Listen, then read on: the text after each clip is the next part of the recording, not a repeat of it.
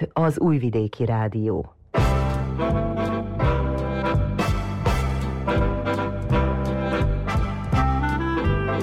Mozaik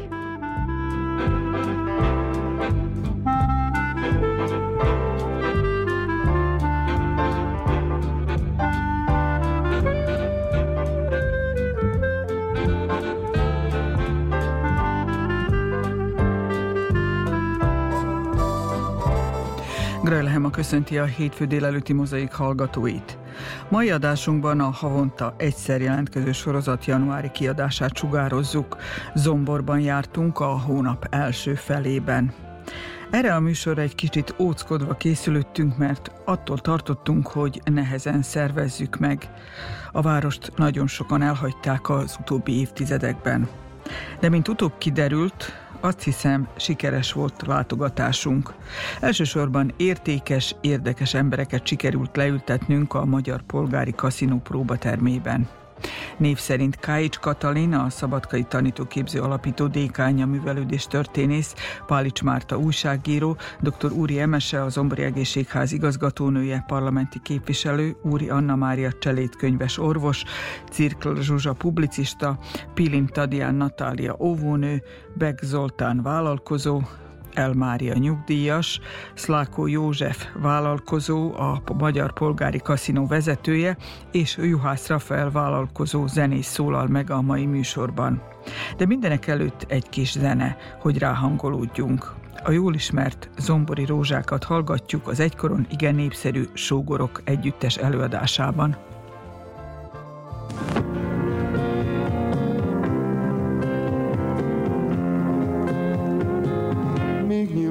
A zombori rózsát, és illatozva lengenek, ha párom küldi felém csókját, mikor én majd elmegyek, az éve rózsaszirmok szállnak, és csókolják a szememet, majd hallom zúgását a fáknak,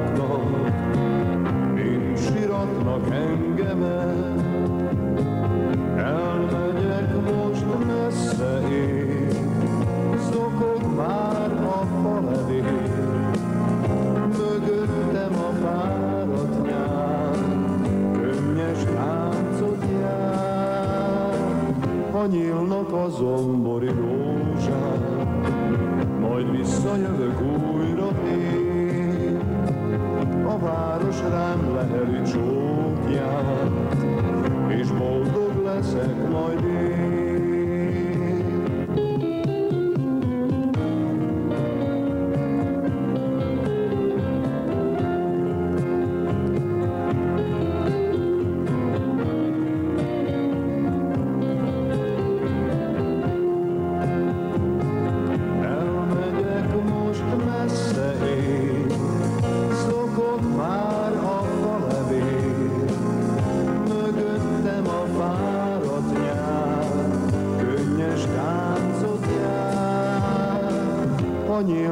nós, homens.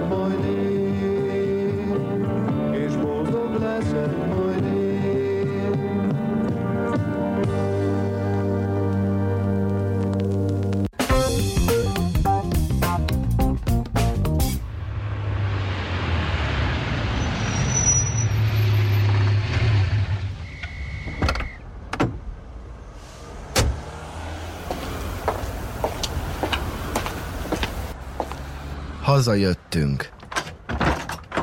Itthon vagyunk.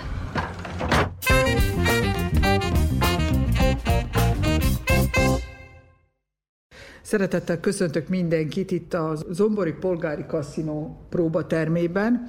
A Hazajöttünk, itthon vagyunk sorozatunk ki tudja, hanyadik megállóhelye ez. Nagy izgalommal vártam azt, hogy találkozzak ezekkel az emberekkel, akiknek sok kötődésük van Zomborhoz. Az első beszélgető társam dr. Káics Katalin tanárnő, a Szabadkai Tanítóképző alapító dékánya, és most már nyugalmazott tanárnő, művelődés történész, akinek nagyon sok köze van Zomborhoz, és továbbra is foglalkoztatja Zombor. Külön öröm számomra, hogy egy jeles dátumon hozhattuk el ide erre a műsorra.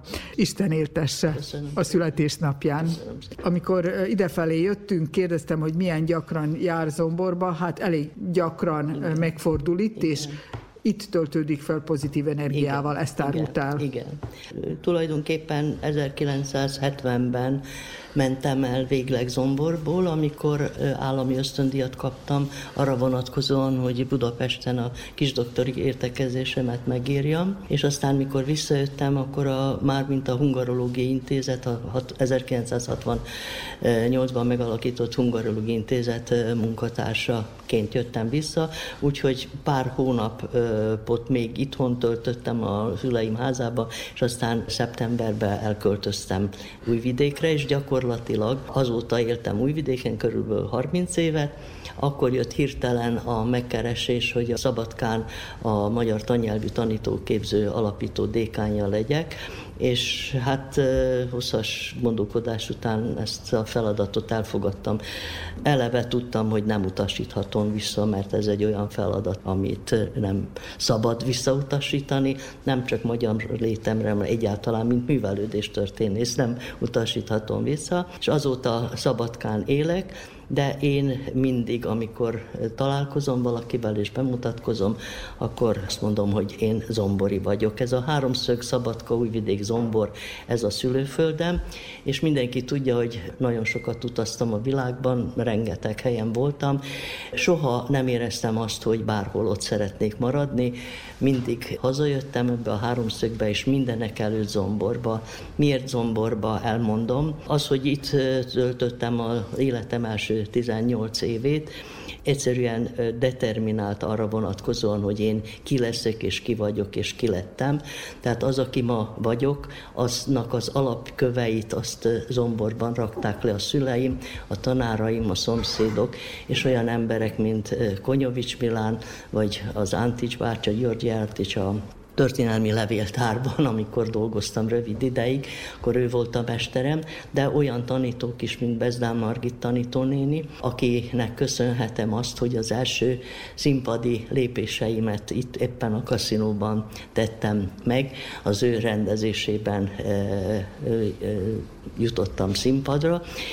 A színházi iránti szerelmem, úgy szoktam mondani, hogy engem az evangélikus templomban kereszteltek meg, az evangélikus templom pedig a színház közelében van, mintha eleve elrendelt történet lenne ez a történet, hogy én a művelődés történeti munkásságomnak a több mint 50 át a színház történetből írtam, és írom mind a mai napig.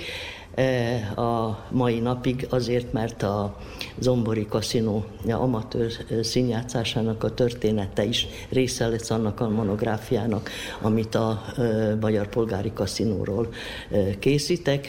És ez egy adósságom tulajdonképpen, mert amikor 1975-ben megjelent a Zombori Magyar Színjátszás története 1918-ig, akkor én ott a zárószóban megígértem, hogy ezt a az amatőr színjátszást, mert mindössze csak két évig voltunk professzionális színház, ezt meg fogom írni, és ennek az ideje most érkezett el. Megdobogtatja a szívét az, amikor belép a kaszinóba? Igen. Egyáltalán, amikor átjövök a sineken, most Szabadkáról, ugye, annak idején Újvidékről érkeztem Zomborba, az első találkozásom az, hogyha tavasz volt, és már április elsője elmúlt, akkor a gólyák voltak, és amikor megláttam a gólyákat Zombor határ, kárába, akkor tudtam még a háborús időkben is, amikor hazajöttem, hogy nagyobb baj nem történhet velünk, mert a gólyák itt vannak, megérkeztek, és ez is majd elmúlik, mint minden más az ember életébe, de az az állandóság,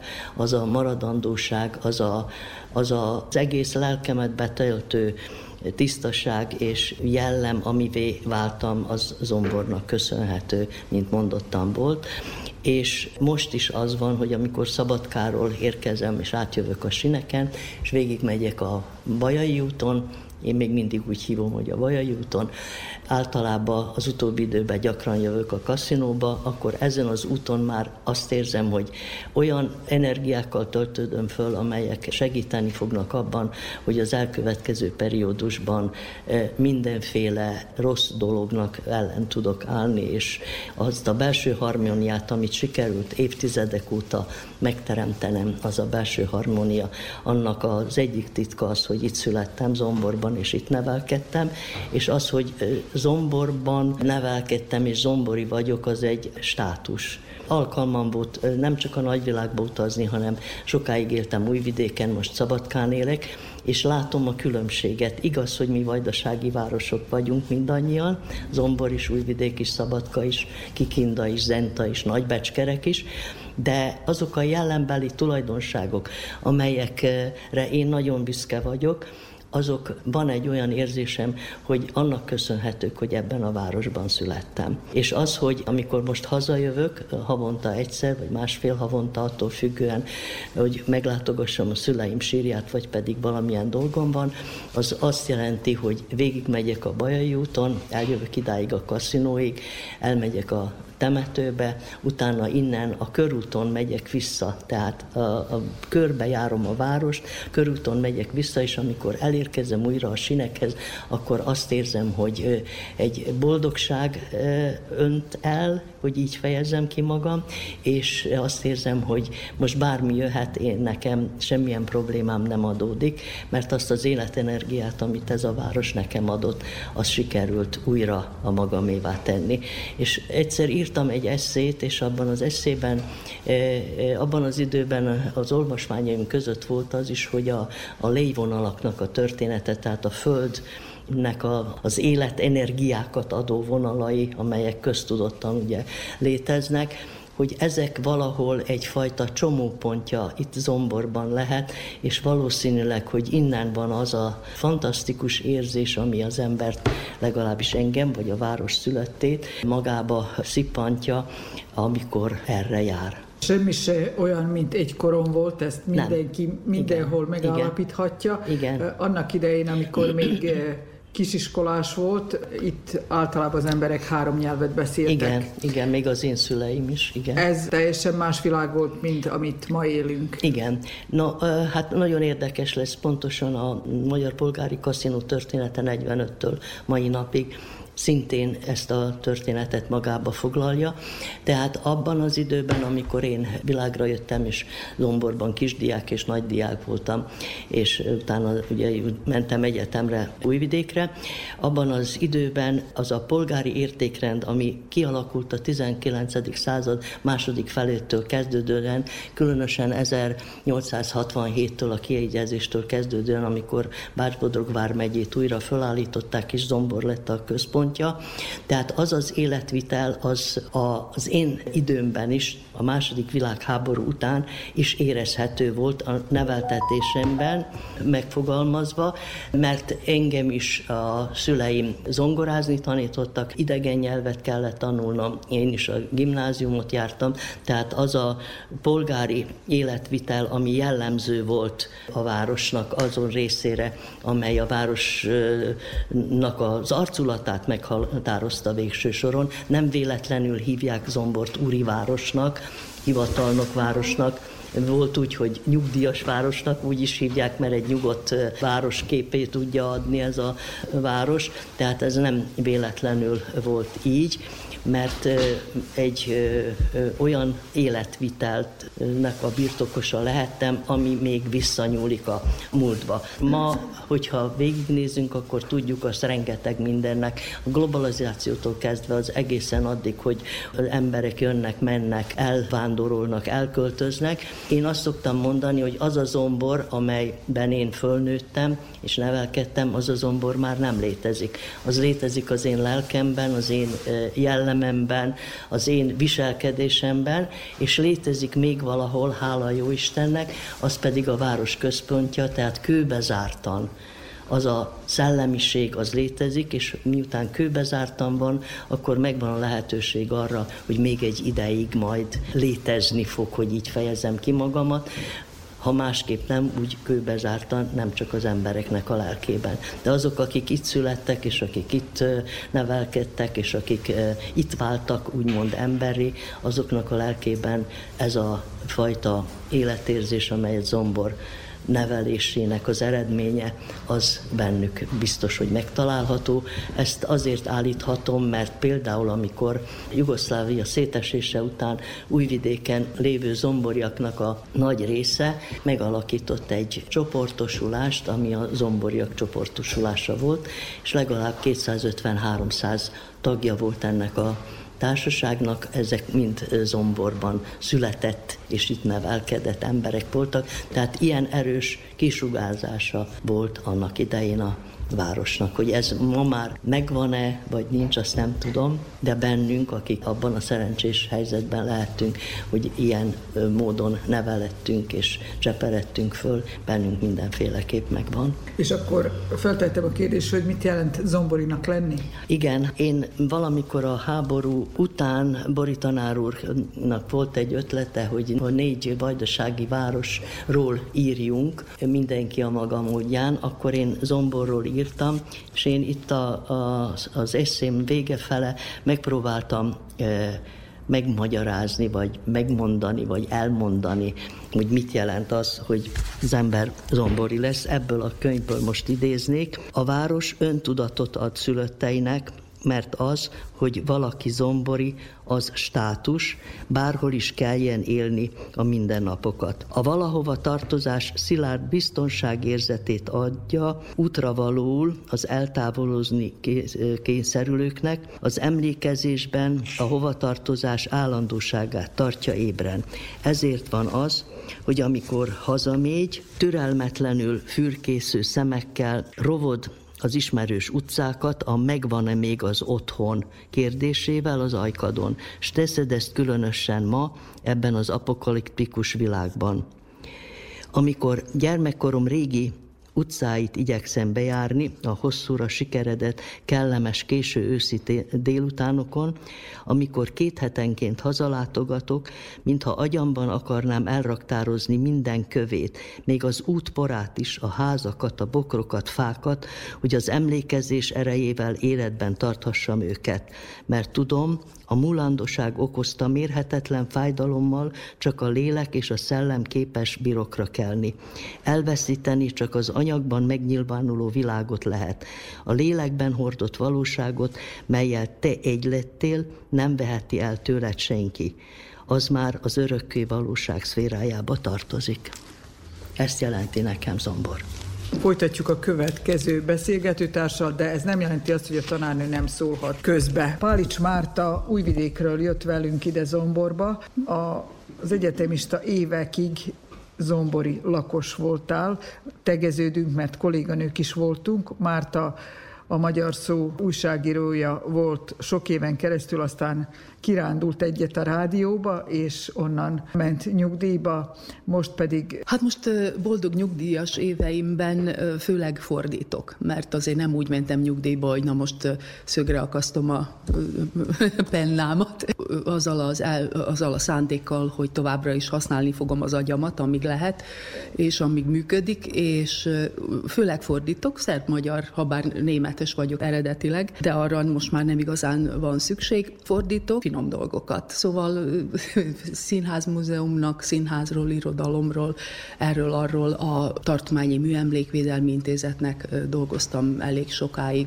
Szóval megtalálom a számomra is érdekes témákat, és akkor azzal lehet foglalkozni. Ugyanis amikor a gimének a vége fele voltam, akkor nagyon megszerettem a régészetet, és azt szerettem volna tanulni. Ennek meg egyik előzménye, hogy édesanyám sokáig a Városi Múzeum könyvelője volt, akkor, amikor még a Konyovics Milán bácsi volt az igazgató, és én oda bejártam, és volt ott egy Wellenreiter Pali bácsi nevű bűbájos ember, aki hét nyelven beszélt, köztük latinul. Meg amikor bementünk a múzeumban, most már nem az fogad, egy avar csontváz fogadta az embert ott olyan üvegkalitkában, koporsóban, és ez engem rettenetesen lenyűgözött. És akkor egyszer, akkor már gimista voltam, és latin órá, latint is tanultam, volt tárgyam, Pali bácsi így kapásból le ö, diktálta nekem a házi feladatomat. Hát szóval ez egy akkora, akkora hatást tett rám, hogy én eltökéltem, hogy én is majd kapirgálok, és ott találok mindenféle csontvázakat, meg ékszereket, meg nem tudom miket. És akkor az anyám azt mondta, hogy ebből nem lesz semmi lányom, mert régészet csak Belgrádban van, és az túl messze van. Újvidékig volt csak szabad elmenni az egyetemre, viszont ahogy a Kati mondta, hogy utolérik az embert bizonyos dolgok az életben, hát engem most nyugdíjas koromban ért utol a kedvenc témám, a régészet, meg, az, meg a történelem. Úgyhogy kedvemre foglalkozhatok vele. De mielőtt folytatnánk... Hogy zomborról is szó legyen. Hogy zomborról is szó legyen, azért térjünk vissza tanárnőhöz egy, egy perc erejéig. Kettőtök ismerettsége. Zomborban kezdődött, mert amikor én ugye érettségiztem, 73-ról van szó, úgyhogy én majd csak a 73 előtti zomborról tudok itt elmélkedni.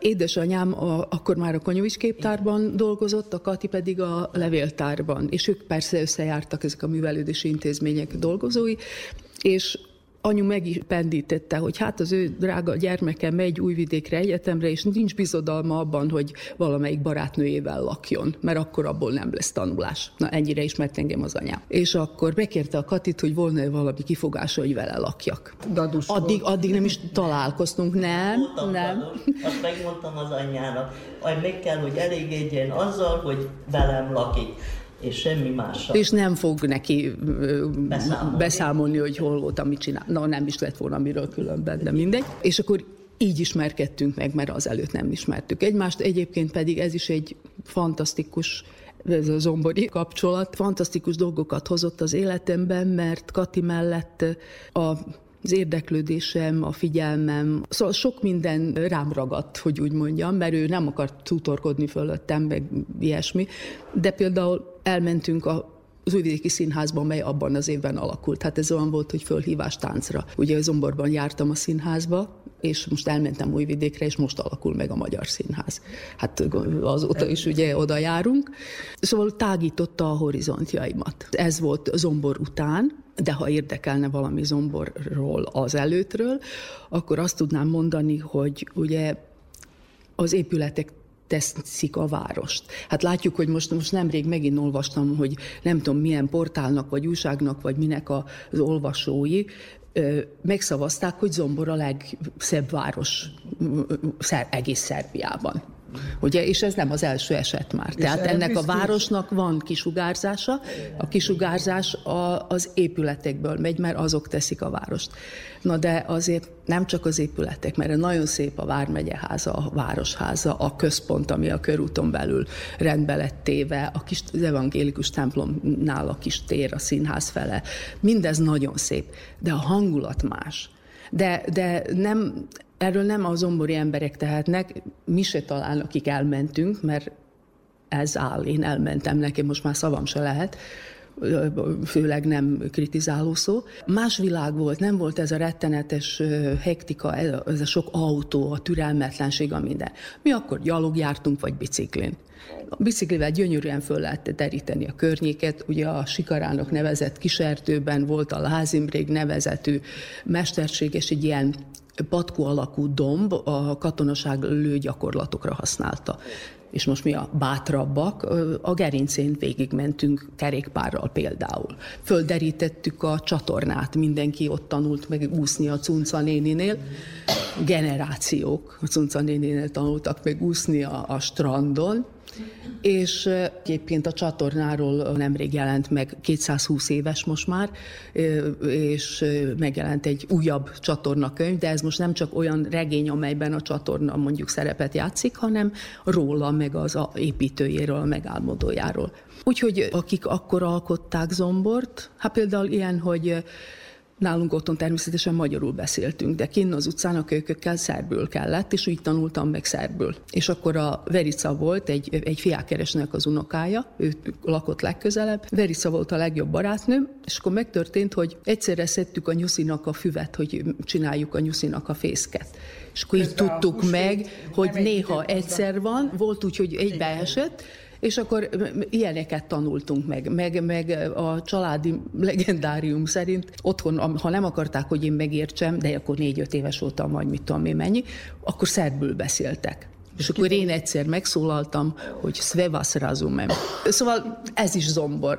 Meg az, hogy nagymama elvitt a piacra magával, vagy valamit intézni, és akkor hazafele betértünk a pelivánhoz, a fagylaltoshoz, vagy egy bózára mondjuk, vagy krempitére, és akkor nem fizettünk ám, hanem szépen hazamentünk, és akkor amikor a nagynénim az Esztinena befejezte a munkát, és elindult haza, akkor betért, hogy itt jártak az enyémek? Igen. És akkor lehölt. Na ez is hozzá tartozott zomborhoz. Amikor ide beléptünk, akkor örömmel konstatáltad, hogy édesapád itt van egy fényképen, vezetőségi tag volt egy időszakban. Ez a családnak jelentett valamit? Az egész család ide járt, vagy csak ő?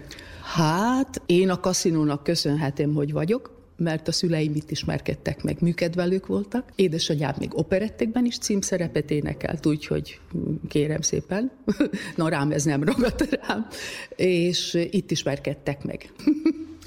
De számodra ez a közeg nem jelentett semmit? Mire én iskolás lettem, a kaszinó valahogy nem is tudom, az 50-es években volt talán az a, az a fénykor, amikor a, a dalárda, meg a, a minden, aztán a 60-as évekre valahogy lanyhult a, az érdeklődés. Úgyhogy minket a, a zenetanárunk, a Koberski, József, ő néha itt tartotta velünk az énekpróbákat, nem az iskolában, de meg iskolai előadások voltak, de nem igazán, úgyhogy ilyen, hogy bejárni, csinálni valamit, az már nem volt. Neked köszönhetem azt, hogy eszünkbe jutott Cirklos Zsuzsa is, hiszen amikor arról volt szó, hogy ki szerepeljen ebben a műsorban, akkor őt is említetted, ezt meghálálom, és kérem a mikrofont egy helyjel arrébb.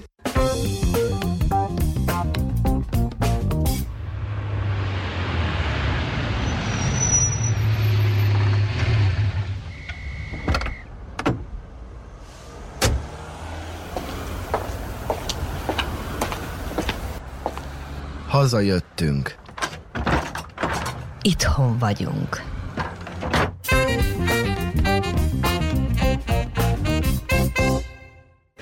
Azt mondják, hogy a bezdániak szeretik mondani azt, hogy zomboriak, mert Bezdán szinte itt van, de most itt ül mellettünk egy zombori, aki Bezdánban él, és örömmel tér haza tér vissza Zomborba. Zsuzsa pár éve költözött Bezdánba, de most már Bezdáninak valja magát. Igen, azt mondom, hogy Bezdáni vagyok, de a lelkem mélyén a sírig maradok zombori természetesen, és visszatérnék eh, Márta történetére, hogy tulajdonképpen a, a, azt, hogy ő van, a, a kaszinónak lehet köszönni. Hát eh, Zombor szellemiségének az egyik bizonyítéka, hogy eh, itt magán könyvtárak is működtek a könyvtár mellett. Történetesen az én szüleim egy ilyen magán könyvtárban ismerkedtek meg, mindketten nagyon szerettek olvasni, én pedig annak a könyvtárnak köszönhetem, hogy lettem, de a későbbiekben az egész család ragaszkodott ehhez az intézményhez, már mint a Magyar Polgári Kaszinóhoz.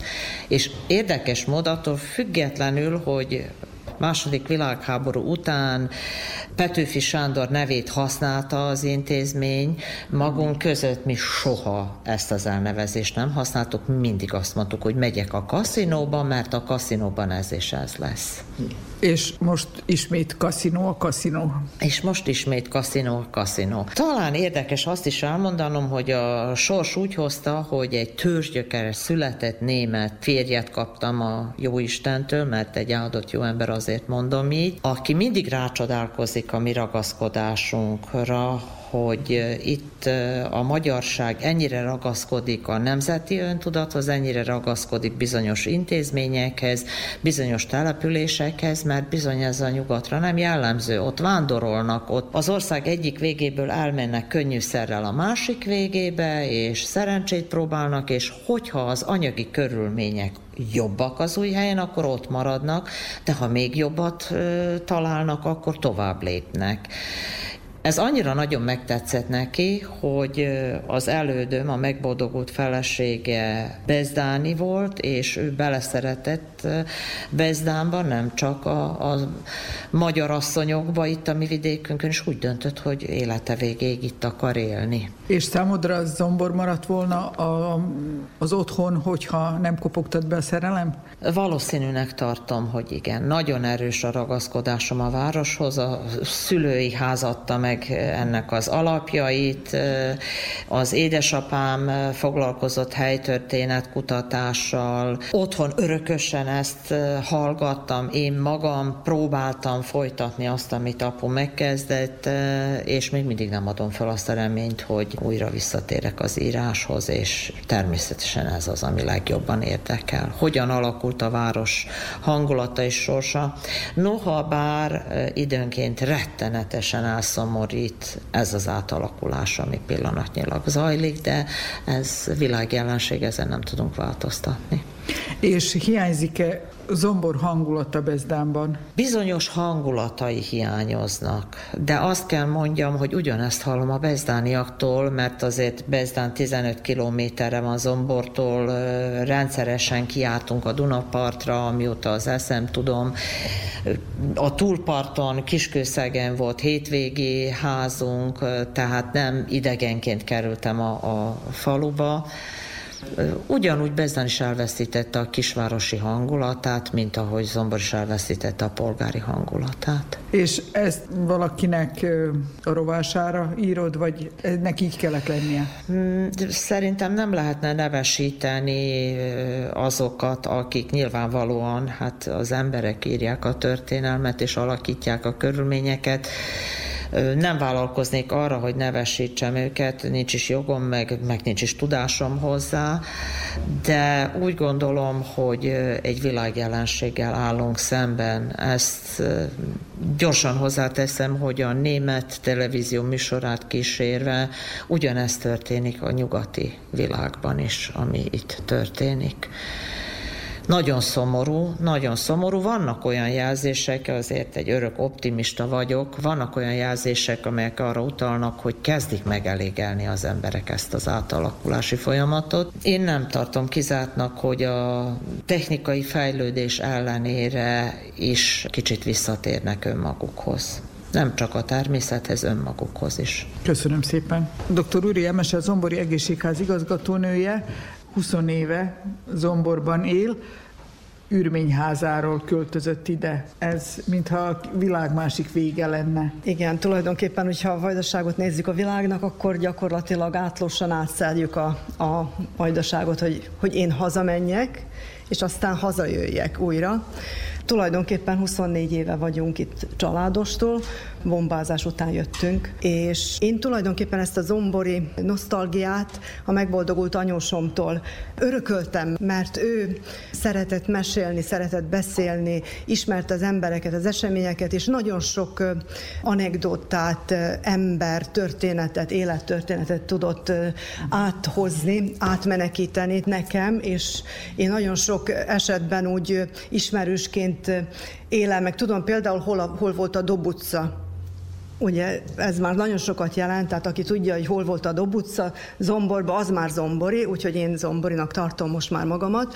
Nagyon érdekes volt, illetve az, a, az a, az én áttelepülésem, ugye egy szórványból jövök, Ürményháza egy nagyon pici kis falu Délbánátban, ahol még mindig vannak magyarok, és amikor ide kerültünk Zomborba, akkor én úgy el voltam ragadtatva, mert úgy képzeltem, hogy a Zombor az egy erős tömb, és hogy itt, itt ugye mennyire sokan van, vannak magyarok, magyarok és hogy ez, ez, ez mennyire egy ilyen, ilyen teljesen más élet, mint ami ott volt Délbánátban, viszont sajnos én már akkor jöttem ide, amikor a többség az én korombeliek, meg az idősebbek elvándoroltak, tehát gyakorlatilag szorványból jöttem a szorványba az újonnan keletkezett szorványba, és itt hát azt tudom mondani, hogy az én ottani tapasztalatom bizony nagyon sokat jelentett, mert én úgy vagyok szocializálódva, úgy gondolkodom, hogy nem számít, hogy ki honnan jött, meg ki tőzsgyökeres zombori-e, vagy esetleg a, a, a szatellit faluból, ugye a környező falvakból van-e, de mindenféleképpen hát magyar és, és a zombori közösséget tudja egyesíteni, vagy erősíteni, és én ezzel a fölfogással viszonyultam az itt élő zomboriakra, tőzsgyökeresekre, és a környező faluból ide települt, vagy az ott élő, de hát ugye őket a munkám és, és az életem folyamán megismert emberekhez. És azt hiszem, hogy ez egy, hát ez az egyedüli lehetőség, hogy, hogy még az elkövetkező időkben azt mondjuk, hogy hát azért van még itt egy-két magyar. Most ennek apropóján, és talán hát ilyen sorszerű volt, hogy épp az elmúlt egy órában anyukám tette föl onnan Délbánátban, 83 éves anyukám a Facebook oldalára Vas Albertnek az egyik versét, ahol nem tudnám idézni a verset, most tényleg csak a, csak a, a lényeg maradt meg bennem, ugye a siratja az egyedül maradt, lassan elszáradó erdélyi fát, és hogy lesz-e, aki megöntözze, lesz-e, aki megetesse a kutyáját, lesz-e, aki a virágjait megöntözze. Tehát egy nagyon borúlátó képet festett arról, nem tudom pontosan, mikor íródott a vers, tehát nem néztem utána pontosan, de az egészből azt akartam mondani, hogy most ugye már elsirattuk magunkat nagyon sokszor. Mi, akik a pici szorványban élünk, most, akik a nagyobb szorványban élünk, nem mondjam az anyaországiak, és hihetetlen, még mindig vagyunk. És én azt mondom, hogy akkor most ezt fordítsuk egy kicsit az optimizmus oldalára, és, és függetlenül, hogy változik az, az élet, mert sajnos vagy szerencsénkre változik. Egy nagyon érdekes előadást hallgattam arról, hogy ugye a generációs különbségek hogyan hozzák magukkal a saját világrendjüket, a saját fölfogásokat, és nekünk nincs más, mint megtanulnunk az újonnan érkező generációknak a szocializálódási, kommunikációs formáikat, készségeiket, és hogy valami valamilyen módon ebbe is feltaláljuk magunkat. Tehát igenis, a mai fiatalok a világot tartják a hazájuknak, egyéni boldogulás a cél, és hogyha nekünk sikerült beléjük az életük folyamán valami pici kis, hát hátrahúzó valójában, de nagyon fontos gyökérmechanizmusokat, az, a nosztalgiát, azt, hogy az a, az a fiatal érezze, hogy hát az is Zomborba született, meg nagyon szép sétálni a Zombori Vármegye háza kör, környékén, vagy eljönni a kaszinóba, vagy a gimnáziumba, ahol tanultak, tehát hogy valami pici kis kötődést azért ültessünk beléjük, még ezekbe a hiper új generációkba is, mert ez az, ami esetleg valami valamikor az ő kis csónakjukat a világon majd, majd valahol megköti, vagy esetleg visszahozza ide. Tehát én azt hiszem, hogy azért most akármennyire leszünk borulátok, tehát valaki fog majd itt élni, és hogyha valamilyen módon hasonlóképpen gondolkodik a körülöttünk lévő világról, akkor azt mondom, hogy vagyunk még, és leszünk még. Én ehhez csak egy kérdést fűznék vel, hogy most vezető állásban vagy a Zombori Egészségházban ez a pozíció esetleg hozzájárul ahhoz, hogy fiatal egészségügyben dolgozó kádereknek munkát biztosítani, hogy itt maradjanak? Igen. De hogy az elmenés a, a cél nagyon sokaknál. Igen, én azt hiszem, hogy már lassan tíz éve vagyok ezen a helyen, és ez volt az első egyik fontos szempontom, tehát mindenféleképp megtartani a fiatalokat. Most lányomat is próbálom, persze előbb ahhoz, hogy boldogan tudjon hazajönni, körbe kell járja a világot. Én magam is ezt, ezt tettem, és senki nem kötözött a kis délbánati faluhoz, de mindig nagyon szívesen, és mindig azt érzem az otthonomnak, mint ahogy Zombort is újra ezt, ezt egy ilyen kettős, két laki vagyok tulajdonképpen, és ahhoz, hogy valaki igazán, meg hiszem, hogy a, az itt lévő, ugye elköltözött zomboriak is ezt érzik folyamatosan, tehát, hogy ahhoz, hogy, hogy igazán tudjuk tisztelni, becsülni a szülő hazánkat, a szülő falunkat, a szülő városunkat, néha körbe kell járjuk a világon.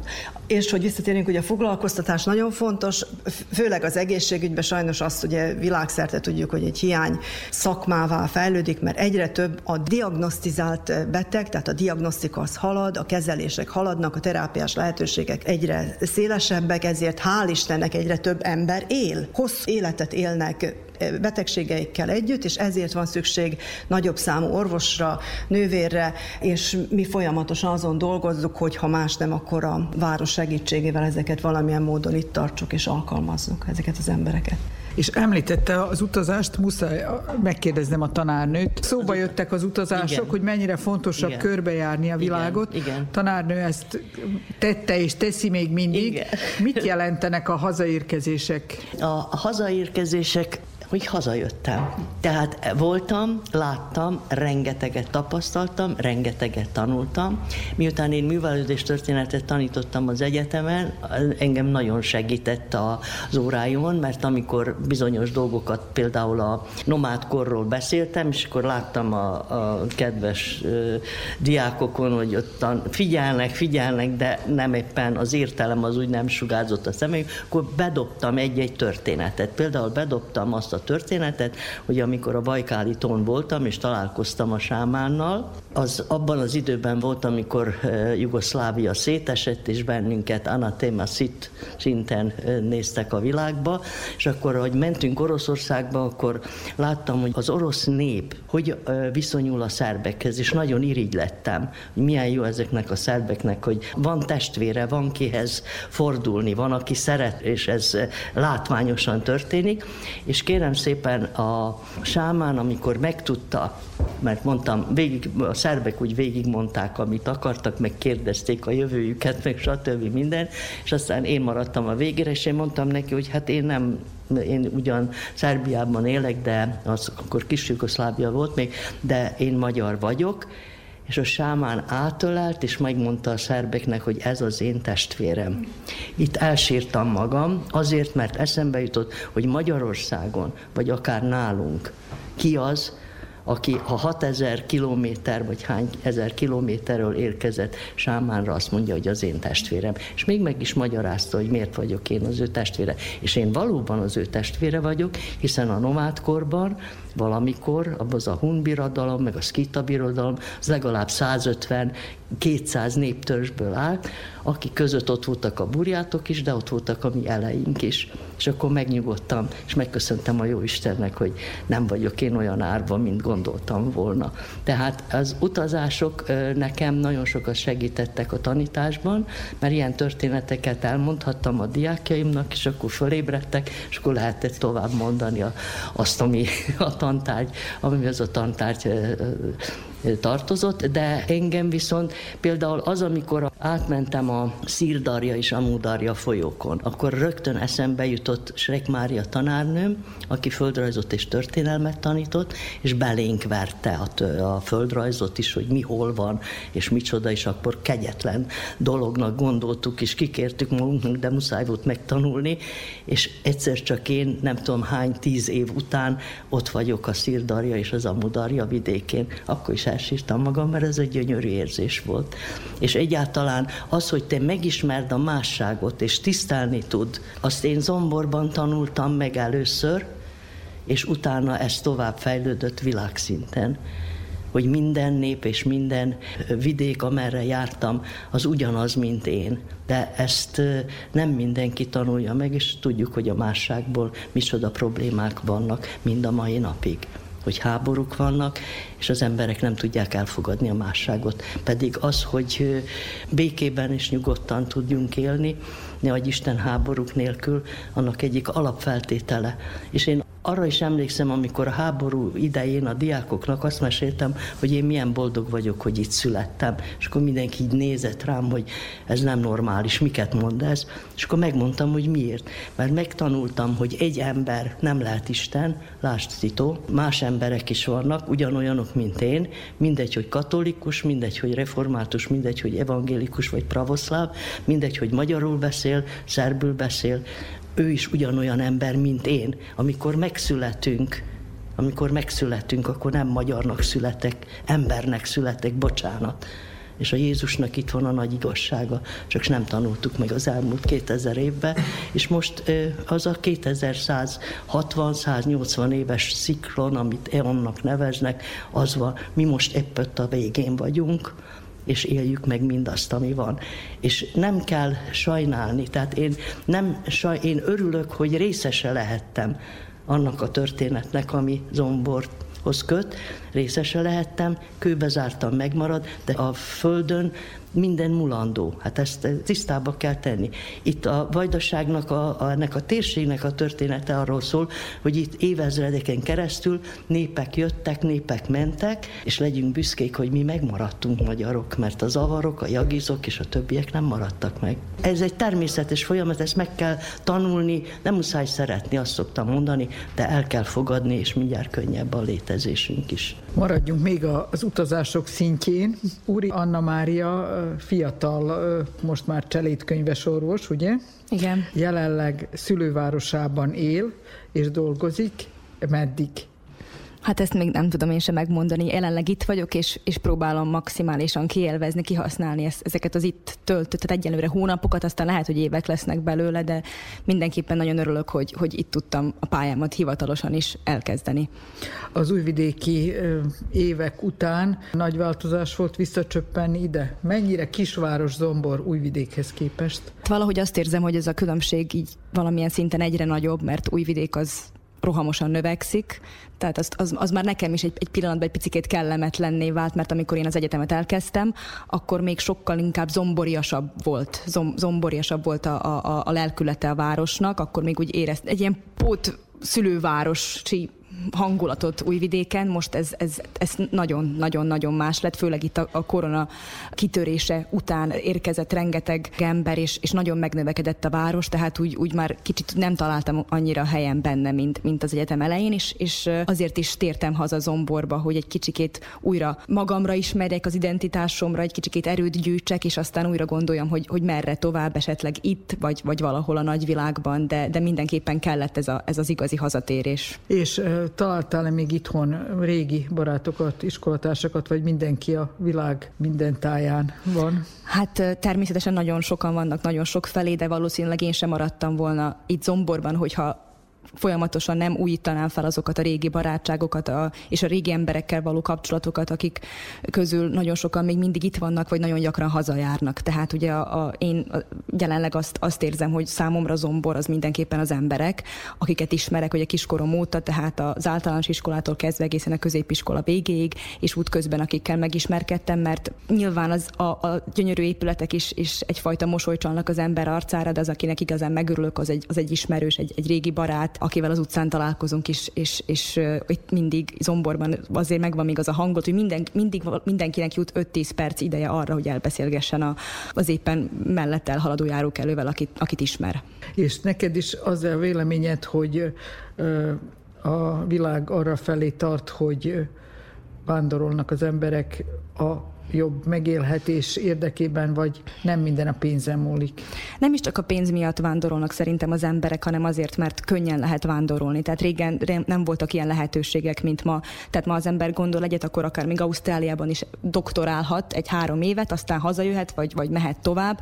Szóval sokkal nagyobb a paletta, sokkal nagyobb a kínálat, és ö, ezzel jó élni, mert, mert ilyen világot élünk, ahol mindenki mozog, minden dinamikus, de én nem gondolom feltétlenül azt, hogy ez a globalizációs világ kitörölni az emberekbe ezt az identitáshoz való ragaszkodást, mert pont azt érzem, hogy akár Amerikában is, ami ugye arról ismert közeg, hogy, hogy ott úgy minden elmosódott, minden nemzetiség, meg, meg, meg a kultúrák, valahogy most követve az a, így a tévén keresztül azt látom, hogy azért ott is kiválogatódnak azok a kis közösségek, mert az ember az, az szeretne valamilyen kis, kisebb városba, vagy egy, egy kisebb kisebb szubkultúrába tartozni, mert, mert ott sokkal jobban, könnyebben ki lehet teljesedni a, a hasonszőrűekkel, hasonlóan gondolkodóakkal, és, és, és ezt látom itt is. Tehát azért jönnek gyakran haza a tőzsgyökeres, vagy, vagy akár hány generációs zomboriak, akik ugye itt nevelkedtek, és akárhol vannak jelenleg a világban, gyakran jönnek haza, viszonylag mondjuk más kisvároshoz képest Zomborban még nagyon gyakran járnak haza a fiatalok, én, én azt, azt érzem és azt tapasztalom,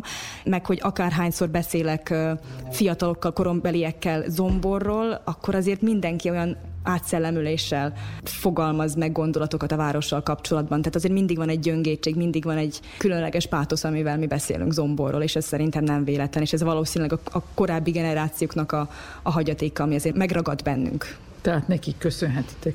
Abszolút. És, és, és, hát, és el tudnád-e képzelni esetleg, ha adódik egy jó ajánlat, hogy itt folytasd az életedet, miután ezt az időszakot ledolgozod? Próbálok nyitott lenni mindenre, ugye visszatérve arra, hogy igen, nagyon dinamikus a világ, de, de valahol még mindig ugye fiatalnak érzem magad ahhoz, hogy talán itt lehorgonyozzak rögtön, ugye hív még a továbbtanulási lehetőség is, annak ellenére, hogy ugye most elvégeztem a, a, az orvosi egyetemet, még mindig gondolkodom valamilyen fajta továbbképzéseken, amit, amit lehet, hogy érdemes külföldön elvégezni, és aztán ez az érzés, hogy most ugye egy rövid időre vagy nem tudom még pontosan mennyi időre hazajöttem, az mindenképpen azt erősíti bennem, hogy van hova úgy igazán hazatérnem. Szóval akárhova megyek el, én most már egyre biztosabb vagyok abban, hogy ez az igazi otthonom.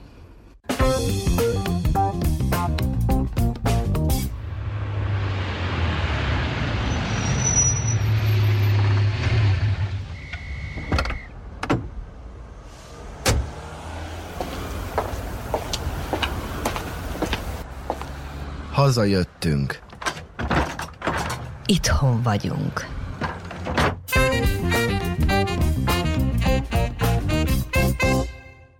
Itt az Újvidéki Rádió.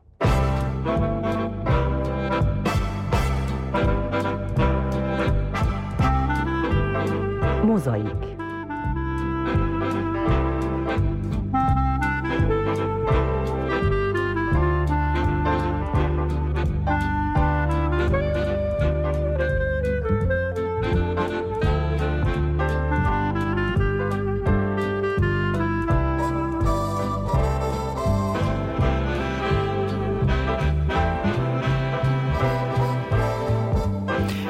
Hétfő délelőtti mozaik második órája.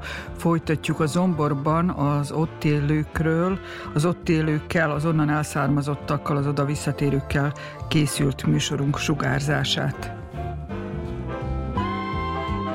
Zomborban élnek olyanok is, akik eh, messzi külföldi tartózkodás után költöztek haza, még ha nem is állandóra, hanem fél évekre. Elmária párjával, férjével Kanadából jött vissza a nyugdíjas évekre.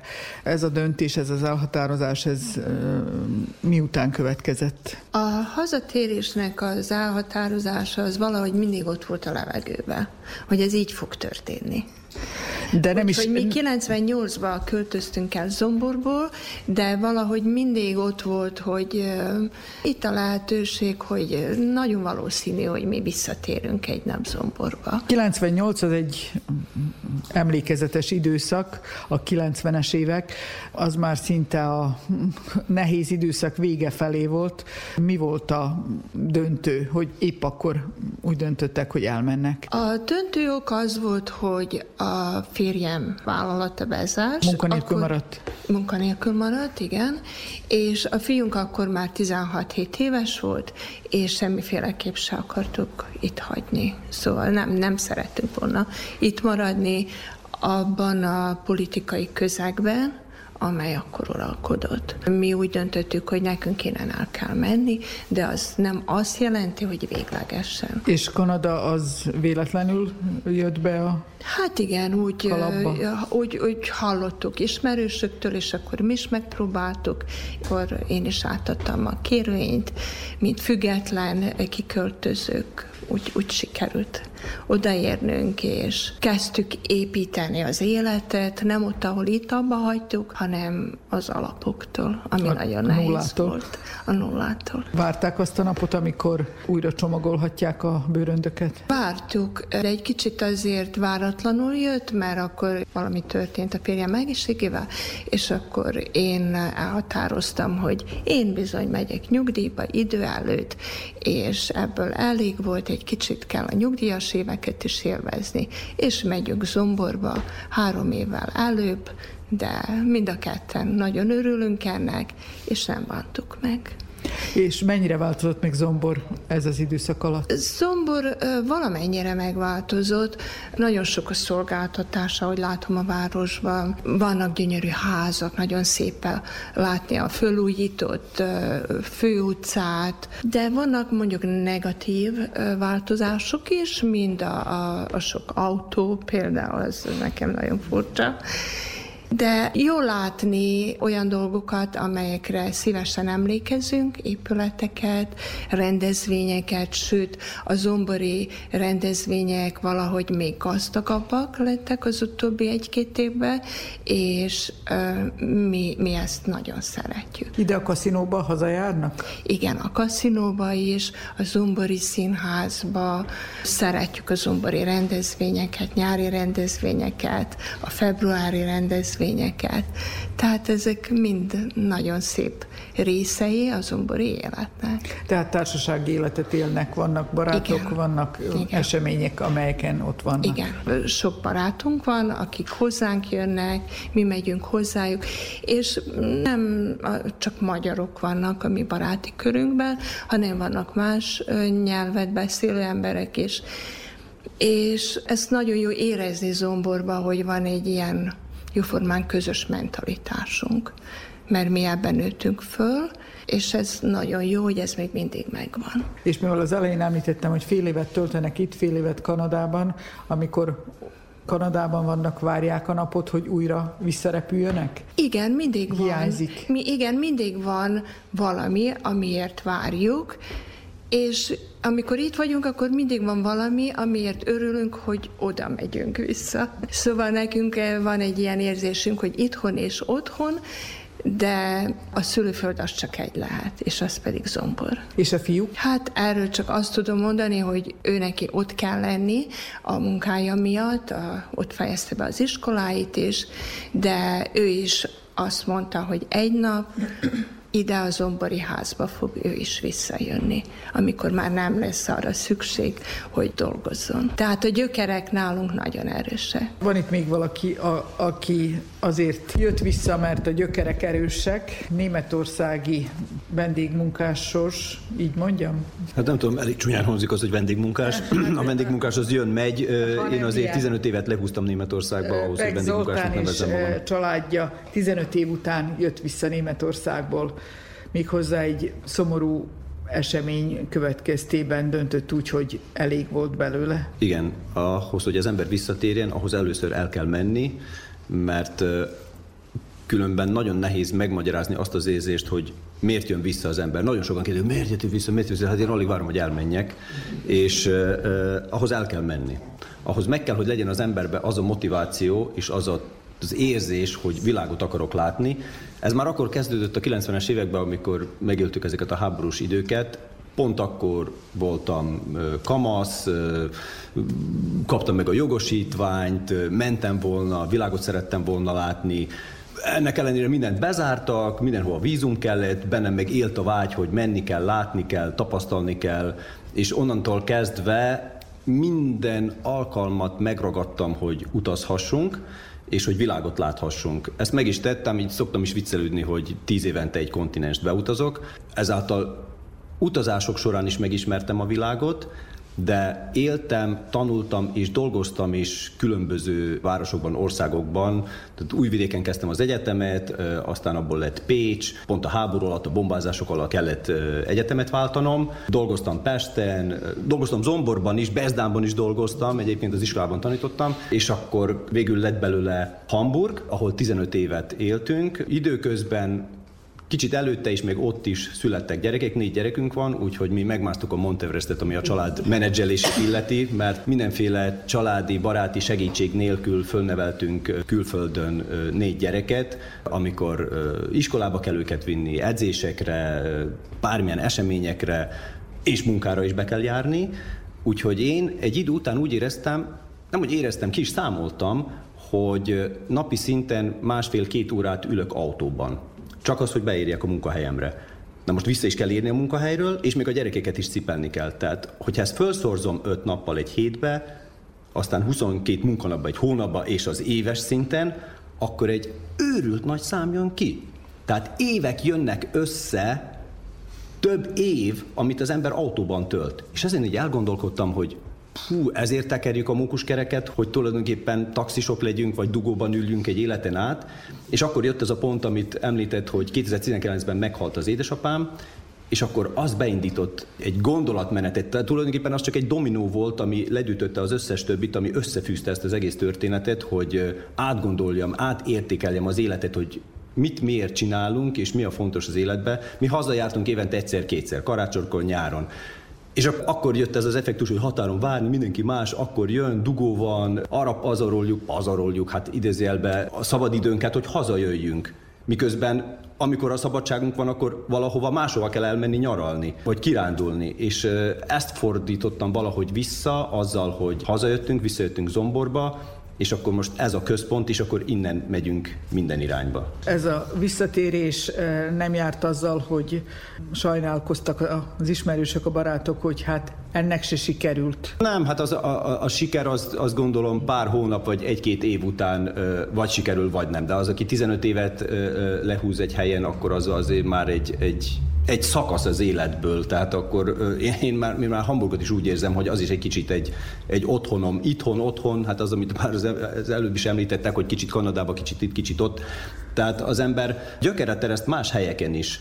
Ez nem csak egy kirándulás volt, hogy elutaztunk oda, mint turisták, és most ott vagyunk a tengeren, fürdünk, aztán hazajövünk, hanem 15 évet ott éltünk. Ami azt jelenti, hogy egy kis gyökeret ott is eresztettünk. Egyáltalában nem kudarcnak fogom föl, hanem pont ellenkezőleg felszabadulásnak, a mókuskerékből. Hamburg az egy óriási város. Hamburg a legnagyobb nem főváros Európában. Tehát majdnem két milliós város, és az, amit az előbb mondtam, ez csak egyetlen egy kis szelet az egésznek, hogy mennyit ül az ember autóban. Na most ez egy csomó más mindennel is együtt jár, a, a, a dugók, parkolás, és így tovább, és így tovább. És Zombor, az szerintem a tökéletes méretű város az élethez. Éltem én Pesten, és Pest is ugyanaz, mint Hamburg, az is majdnem két milliós város. Az nagyon szép, imádok Pestre járni, járunk is Pestre sűrűn, de ilyen nagy metropolisban élni, az nagyon nehéz. És fárasztó. Olyan érzésem van, hogy tripla életet kellene ahhoz élni, hogy időben ugyanaz meglegyen, mint egy kisebb városban. Na most Zombortól, hogyha valami még kisebb, akkor ott már hiányoznak dolgok. De Zombor az a tökéletes méretű város, ahol minden megvan, amire az embernek szüksége van, ha még valami nagyobb kell, akkor azt még, hát pff, akkor lehet utazni és menni, és más helyeket is meglátogatni. És amikor hazajött a család Hamburgból, kérdés volt-e, hogy hogyan tovább? Mekkorák Nem. voltak a gyerekek? Ja, a gyerekek azok pont ö, váltottak, általános iskolából középiskolára, és na jó, hát négy gyereknél ez azért nem mindig stimmel, de körülbelül mindenhova be tudtuk egyeztetni azokat az éveket az iskolából, amikor a váltás jött. A lányom az rögtön Baján indult a német gimnáziumba, folytatta tovább. A fiam hatodikos lett akkor, azt hiszem, és akkor még két évet járt itt Zomborba a testvériség egységiskolába, aki szintén most már Baján van a német gimnáziumba, és az ikrek pedig az idén szeptemberben fognak szintén Bajára menni a német gimnáziumba. Ami pedig a szülők munkáját illeti, egész más világ van itt nálunk, mint Németországban. Mi megtekertük a mókuskerekünket, és most szabadok vagyunk olyan szempontból, hogy saját magunknak osztjuk be a saját időnket és a munkabeosztásunkat. Ne függünk senkitől, nincs főnökünk, nincs az, aki megmondja, hogy mikor mennyit, hogy kell csinálni. Én folytatom azt a projektet, amit az édesapám elkezdett még évekkel ezelőtt, elkezdett építeni egy házat, lakásokat, üzlethelyiségeket, és azon dolgozok most pillanatnyilag.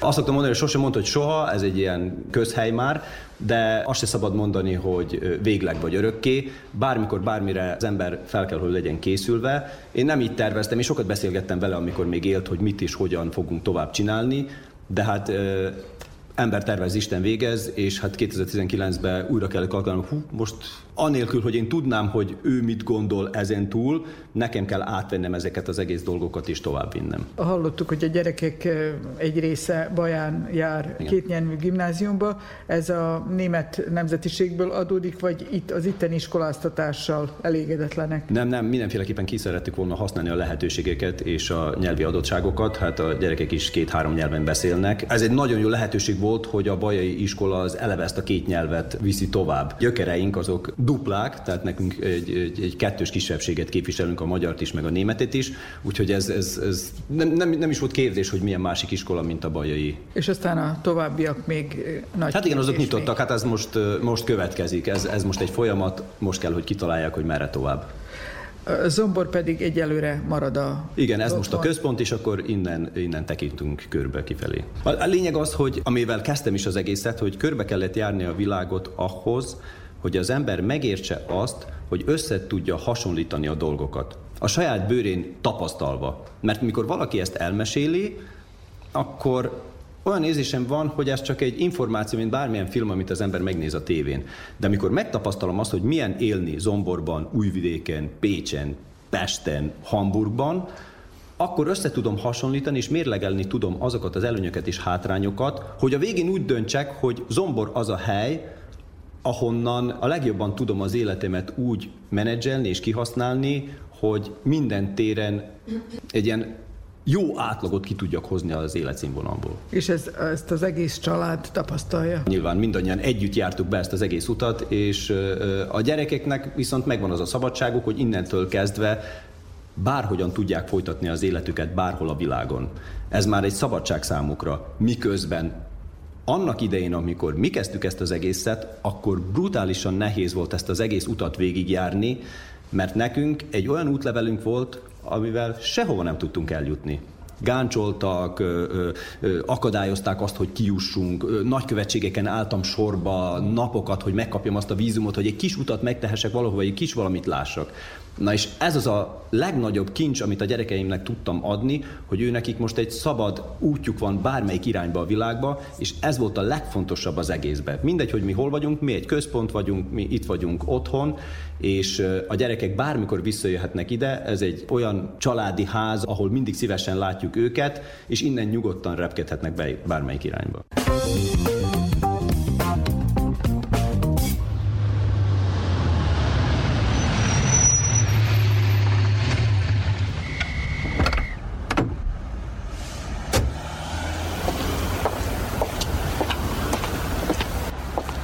Hazajöttünk.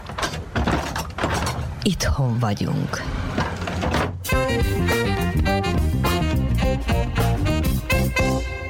Itt van velünk egy óvónő is, Pilinta Dián Natália, aki a zombori magyar gyerekek egyik óvónője. Elhangzott, hogy fogyatkozik a magyarság zomborban. Ez számokban hogy néz ki a 2023-as, 24-es évben? jelenleg csak 13 gyerkőc jár a csoportunkba. Hát ebből négy, aki magyar anyanyelvű, 5-6, aki vegyes házasságból született, tehát az egyik szülő magyarul beszél, a másik szülő szerbül, és ők otthon szerbül beszélnek, de beiratták a gyerkőcöt magyar óvodába, hogy hát azért tanuljon magyarul, és van három-négy, akiknek úgymond semmi közük a magyar nyelvhez, de beiratták mégis, hogy tanuljanak magyar nyelvet ők is. És ez hogy néz ki a mindennapokban, hogy az óvodában főleg magyarul próbálnak beszélni, vagy Magyarul, két mindenképpen nyelven? magyarul. Amikor én kezdtem itt dolgozni, tehát most már több mint három éve, akkor 22 tagja volt a csoportnak, és mivel két kisebb szobánk van, nem lehetett egybe megoldani a, a napokat. Munkát. Így akkor mindig külön váltunk, és a kolléganő foglalkozott azokkal a gyerekekkel, akik nem úgy beszélik, tehát akik tanítva vannak a magyar nyelvre. Én meg voltam azokkal, akik magyar anyanyelvűek. Azóta most már hát csökkent a csoport létszáma sajnos, így hogy mostanában már együtt vagyunk,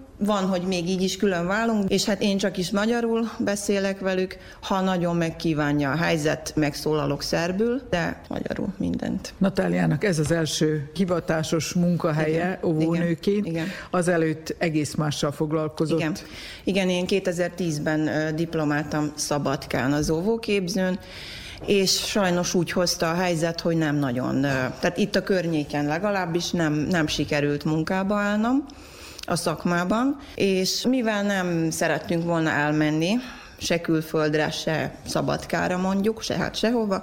Mondjuk azt, hogy nem zombori. Nem vagyok zombori, kupuszinai vagyok. Zomborban születtem, de hát kupuszinen.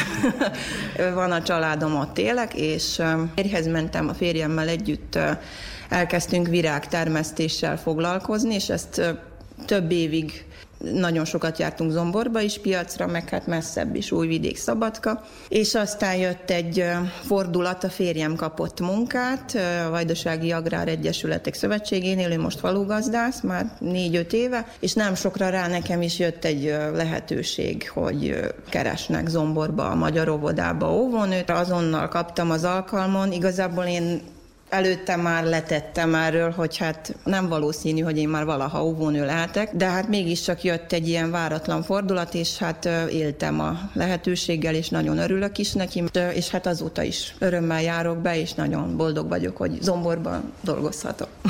És az a gondolat nem fordult meg a család fejében, hogy esetleg Zomborba költözönek át? Hát őszintén az nem, de hogyha bármilyen fordulat folytán városba kellene költöznünk, akkor mindenképpen zombor, zombortól tovább nem szívesen.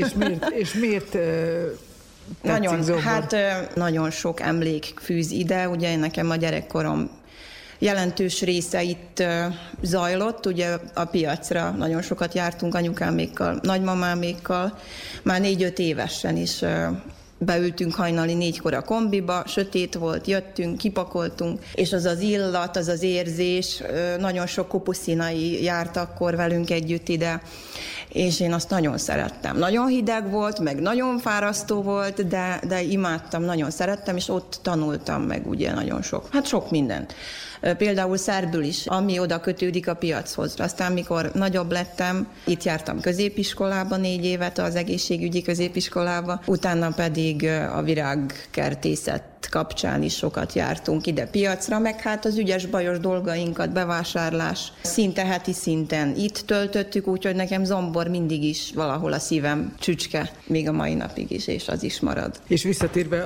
az óvodába, az óvónők mennyit járulhatnak hozzá ahhoz, hogy esetleg több szülő írassa magyar tagozatra a gyerekét, vagy az óvoda után a magyar iskolába? Természetesen nem állhatunk a szülők elé mondván, hogy már pedig magyar iskolába írasd a gyermeket, de hát nagyon sokat segít, és nagyon ösztönző a szülőföldön magyarul program. Van ez az iskolabusz program, tehát amelyik szülő igényli a gyereket, háztól házig viszi a kombi. Jelenleg három-négy gyerkőc szülője igényelt az idén, ez is mondjuk nagyon jó. És hát a tanszercsomag, ami van minden elsősnek minden évben a Magyar Nemzeti Tanács által, az is egy nagyon nagy dolog. Egyre szélesebb körbe megtudják az emberek, a szülők, ez is egy jelentős ösztönző tényező, úgy gondolom. És a vegyes házasságból származó gyerekek az óvodai évek alatt megtanulnak magyarul, hogyha már otthon eleve nem tanultak? Hát még? nehéz eset. Van, a gyerektől függ. Van, aki nagyon fogékony, például most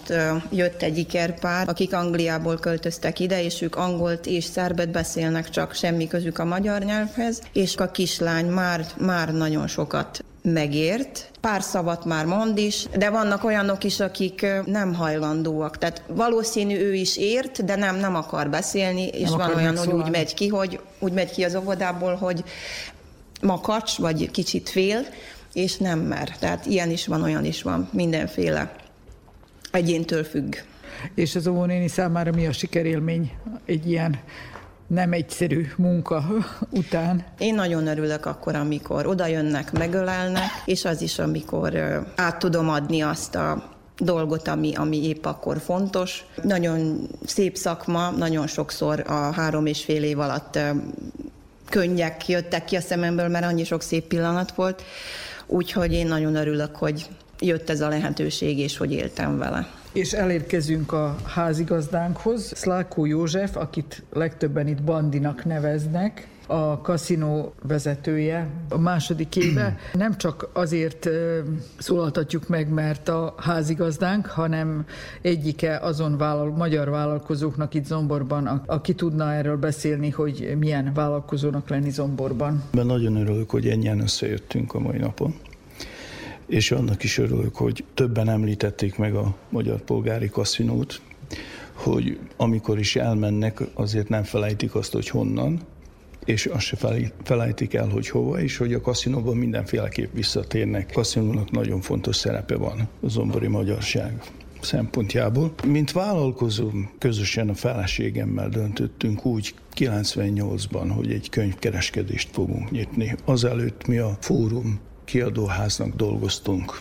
Főutcán volt egy üzlet, az az üzlet a főutcán sokáig be volt zárva. Mielőtt könyvkereskedő lettem. Én, mint törzs gyökeres zombori, itt fejeztem be az általános iskolát, a középiskolát, és itt abszolváltam zomborba, és nem sokára rákaptam egy lehetőséget a Szilágyi iskolában tanítottam. És az történt, hogy két év után az a munka befejeződött, visszajöttem újból Zomborba, és nem sokára rá Kővári Árpád ötlete alapján aki felhívta az Újvidéki Fórum kiadóházat, hogy hát lenne itt egy srác, aki esetleg ezt tudná folytatni.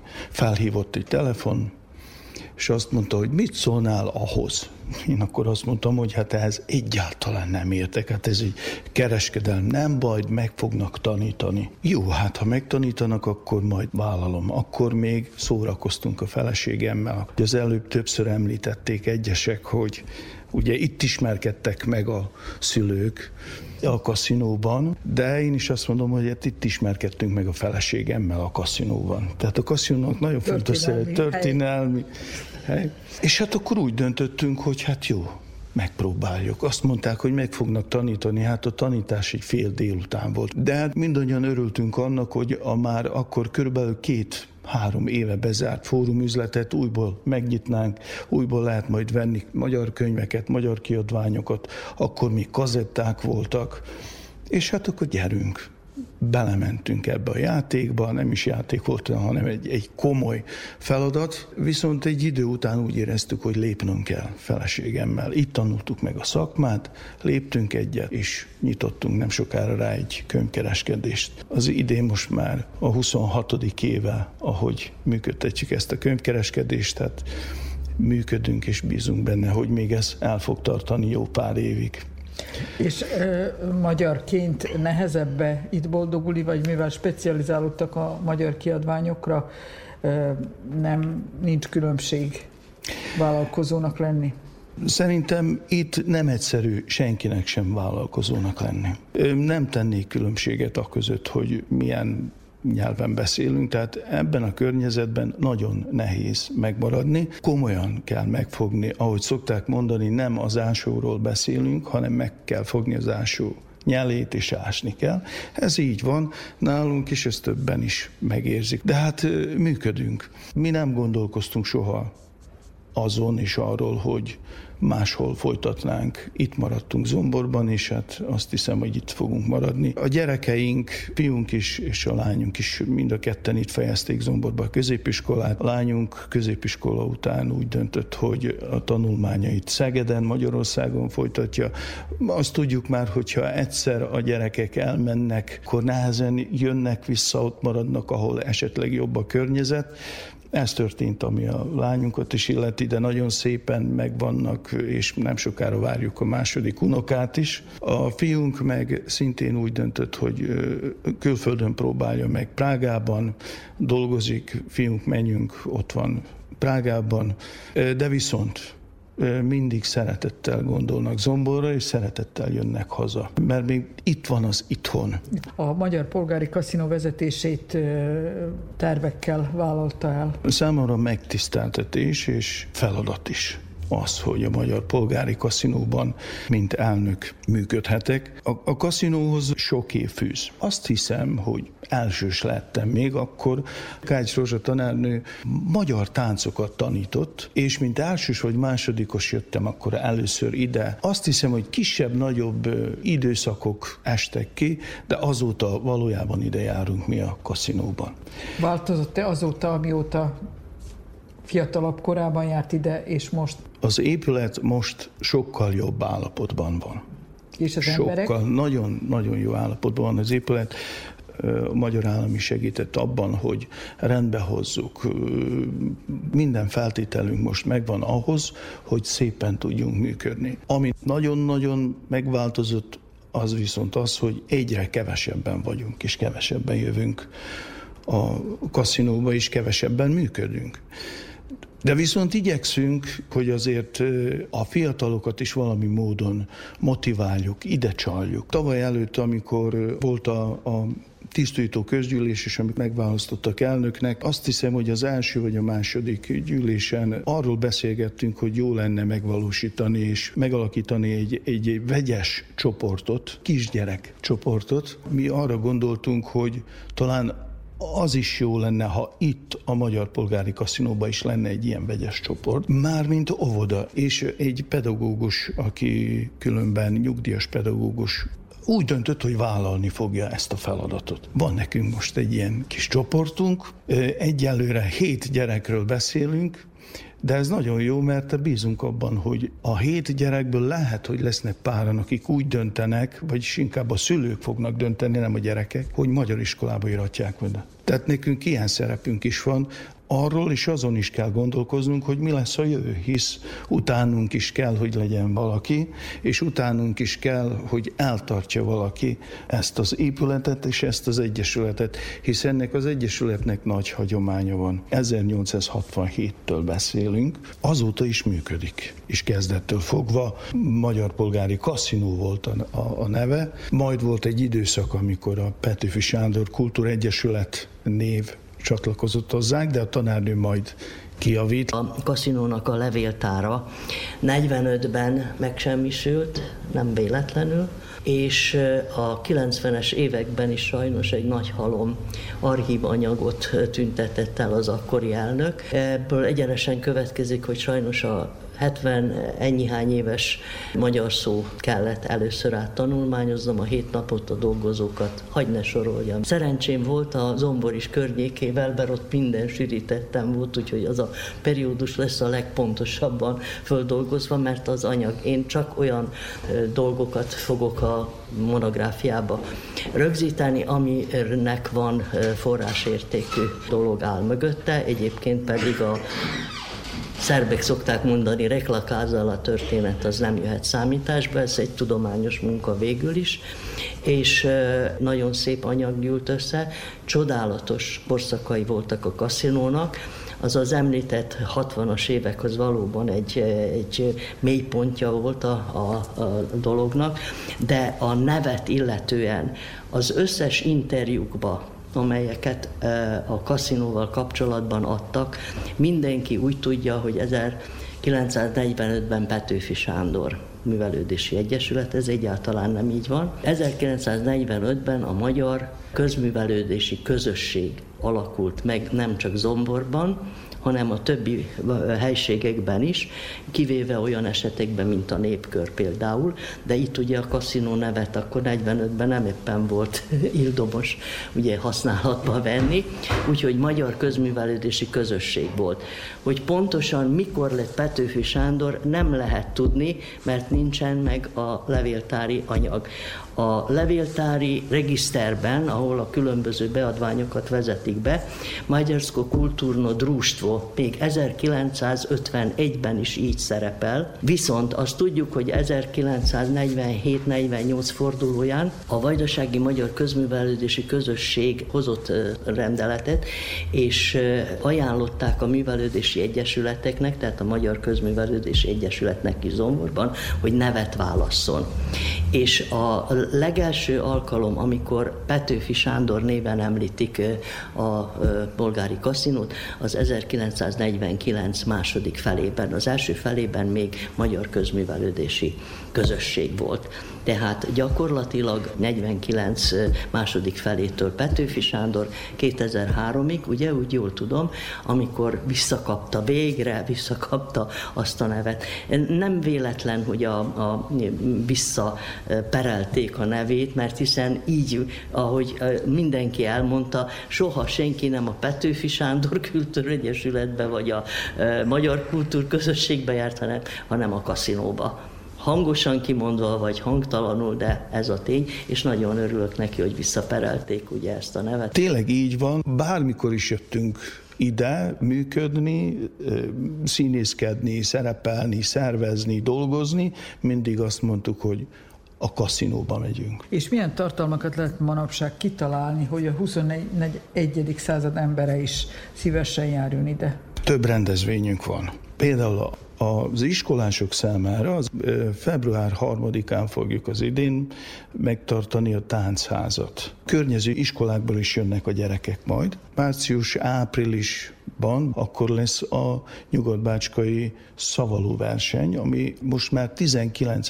éve lesz megszervezve a kaszinóba. Szabó István volt a megálmodója, és Szabó István azóta is vezeti ezt a történetet.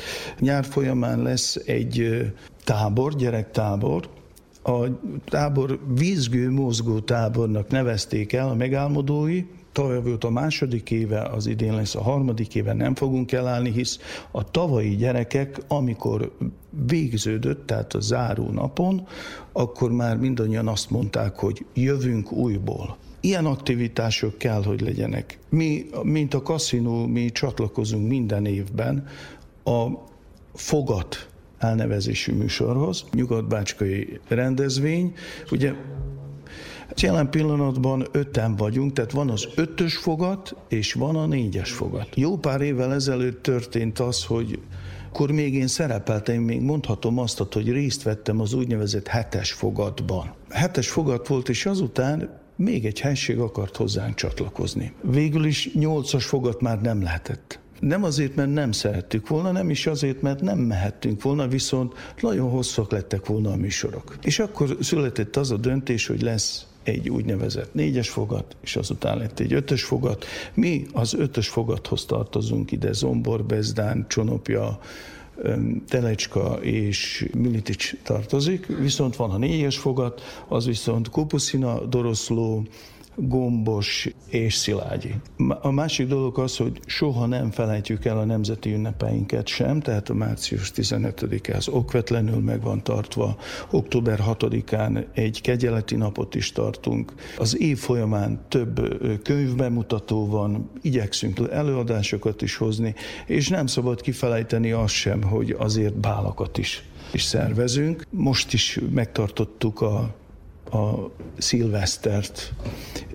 Pár éve nem volt, most megújítottuk, újból beindult, nagyon szépen voltunk, sokan voltunk, és hát nem sokára itt van. Február 14-én, ugye azt szokták mondani, február 14, és akkor egy ilyen nyugati típusú Valentin bál, ugye, Varsangi báró van szó, de mi elneveztük Valentin bálnak, az, az idén február 17-én lesz. Tehát vannak, vannak aktivitások, és egy nagyon jó csapatról tudok most itt beszélni, mert aki a, a vezetőséghez tartozik, vagy a bővebb, tehát a választmány, azok sokan és majdnem mindannyian részt vesznek ebben a munkában. A férjek, feleségek, ugye említettük már többször, tehát közösen működünk, és tényleg igyekszünk azon, hogy legyenek magyar tartalmak, és egy ilyen összetartó közösség legyünk itt, ami a kaszinót illeti. És én itt a végén még csak annyit mondok, hogy én is örülök, hogy itt lehettünk a Zombori Magyar Polgári Kaszinóban, és létrejöhetett ez a beszélgetés. Köszönjük a házigazdáknak a lehetőséget. Szívesen máskor is. Élünk vele.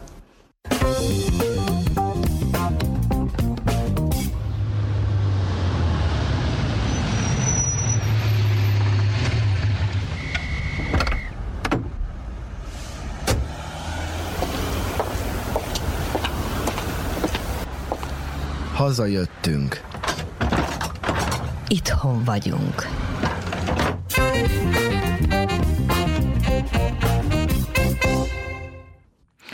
Minden műsor szervezése során vannak olyan esetek, hogy a meghívott riportalany az utolsó pillanatban jelenti, hogy nem tudott lenni a felvételezésen.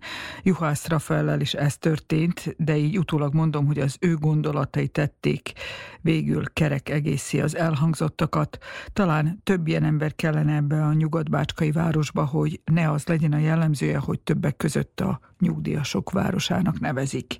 De nem veszik el a remény, mert nem ő az egyetlen vállalkozó, tetrekész ember zomborral.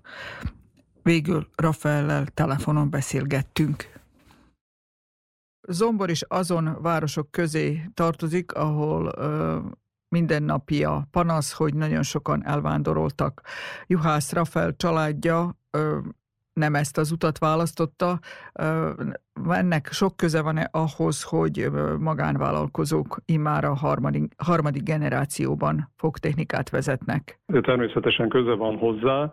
94-ben lett ez a, ez a magánlaboratórium nyitva a feleségem nevére, és én 96-ban csatlakoztam hozzá, utána össze is kerültünk, összeházasodtunk, és 98-ban, 98-99-ben volt ez, a, ez egy kicsit kacifántos periódus, amikor elgondolkodtunk rajta, hogy maradunk vagy sem, ugye fölkínáltak nekünk állást Norvégiában, Németországban, stb. Változtathattunk volna a helyszínt, viszont úgy döntöttünk, hogy nem. És továbbra is az egyedüli magán fogtechnikai laboratórium vagyunk Zomborban, és Zombor községben, és akkor folytattuk ezt, és ugye hát megszületett a lányunk 99-ben, 2002-ben az első fiunk, aztán 2010-ben második, és hát ma már oda kerültünk, hála jó Istennek, hogy a lányunk is itt dolgozik velünk, ő is befejezte a fogtechnikát, és akkor ő már a, ő a harmadik generáció. Édesapám, apósom, sógornőm mellett itt van ő is. Persze a, a nagyszülők azok már nem dolgoznak. Ez szinte ritkaság számba megy, hogy két család ilyen egyetértésben vezeti ezt a magánvállalkozást, hiszen nagyon sok esetben az anyagiak összekuszálják a szálakat általában, amikor a pénzt kell osztani? Nem a két család vezeti, de a két családnak a gyermekei, akik összeházasodtak. Ugye édesapám kullán van nyugdíjas, de hát mi már így nőtünk fel, mi a fogtechnikában, a fogtechnikai laboratóriumban nőtünk fel, és hát ez egy szerencsés véletlen. Folytán így alakult, hogy mi egymásra találtunk, és aztán így építettük tovább az életünket és a karrierünket. Rafael most az iménti válaszban elárulta, hogy kúlai származású. Amikor úgy döntöttek, hogy együtt folytatják a párjával az életüket, nem is volt kérdés, hogy zombor vagy kúla? Nem. Ami engem illet nem, és természetesen a, a feleségemet is. Én beleszerettem a feleségembe, és ugyanúgy zomborba is egyidejűleg. És a zomboriak most már zomborinak tartják? Ja, azt hiszem, hogy igen. És ehhez... Vagy legalábbis tiszteletben is zomborinak. És ez, ezt mivel lehetett kiérdemelni? Van-e köze a kaszinónak a, a zombori magyarság esetében ehhez, hogy oda is fűzik a szálak. Igen, szerintem nagy, nagyon nagy szerepe van a kaszinónak ebben. Annak idején, ugye én, én amikor mondtam, hogy 96-ban jöttem ide, 97-ben már már hívtak be a kaszinóba, ismertek engem innen onnan a tévéből, és ugye előtte Újvidéken elég aktív voltam a, a zenei életben, és a magyar televízió, az Újvidéki magyar szerkesztőségben is ismertek, és akkor felkértek, hogy esetleg valami zenei szakkört tudnék-e vezetni a kaszinóban, és ez már 97-ben kezdődött. És ez így is folytatódott, aztán foglalkoztam gyerekekkel, ugye klasszikus dolog az, hogy minden évben a március 15. előadások, az ötös fogat Zomborban, október 6-i megemlékezés, karácsonyi műsorok, és akkor ez így, így fejlődött, fejlődött a Magyar Polgári Kaszinón belül, tehát így ismertek meg az emberek, így kötöttem én is barátságokat. Utána ezeket a kereteket túllépve más közösségekben is szerepet vállaltam, mint a, a Zombori a Rotary Klubnak most már volt elnöke, a pastorális tanács tagja, és még a zenéhöz fűződik az is, hogy kántorkodom a Szent Háromság templomba minden vasárnap. És mindezt lehetséges egy ilyen vállalkozás mellett még űzni, hogy úgy mondjam? Rendszeresen, folyamatosan? Mennyire van Nem ideje? egyszerű, ki vannak töltve a napjaim. Tehát nincs unatkozás, az biztos. Nincs, arra nincs idő. Említette, hogy az egyik gyerek már bent van a laborban, a másik kettővel mi lesz? Milyen ö, utat választanak? Az idősebbik fiam, ő gépésznek tanul Budapesten. Még a jövő zenéje, és még inkább a jövő zenéje a kisebbik fiamáron, aki még hetedikes általános iskolás. Áronból még lehet fog technikus. És ami az itt maradást, vagy a külföldi életet illeti, az ő esetükben még semmi sem kizárt. Ezt ők fogják eldönteni. Én nagyon örülök, hogy a lányunk itt van velünk. Ugye ő kipróbálta azt is. Két évig Németországban is dolgozott, kicsit tanult is, megnézte, hogy ott milyen, és visszatért. A zombori magyarságot mivel lehetne ön szerint marasztalni? marasztalni. Szerintem az egyik legfontosabb dolog az, hogy mindenkinek legyen lehetősége a megélhetésre, munkára, és aztán ez már hozza magával a többit a társaságot, a családot és a kulturális életet.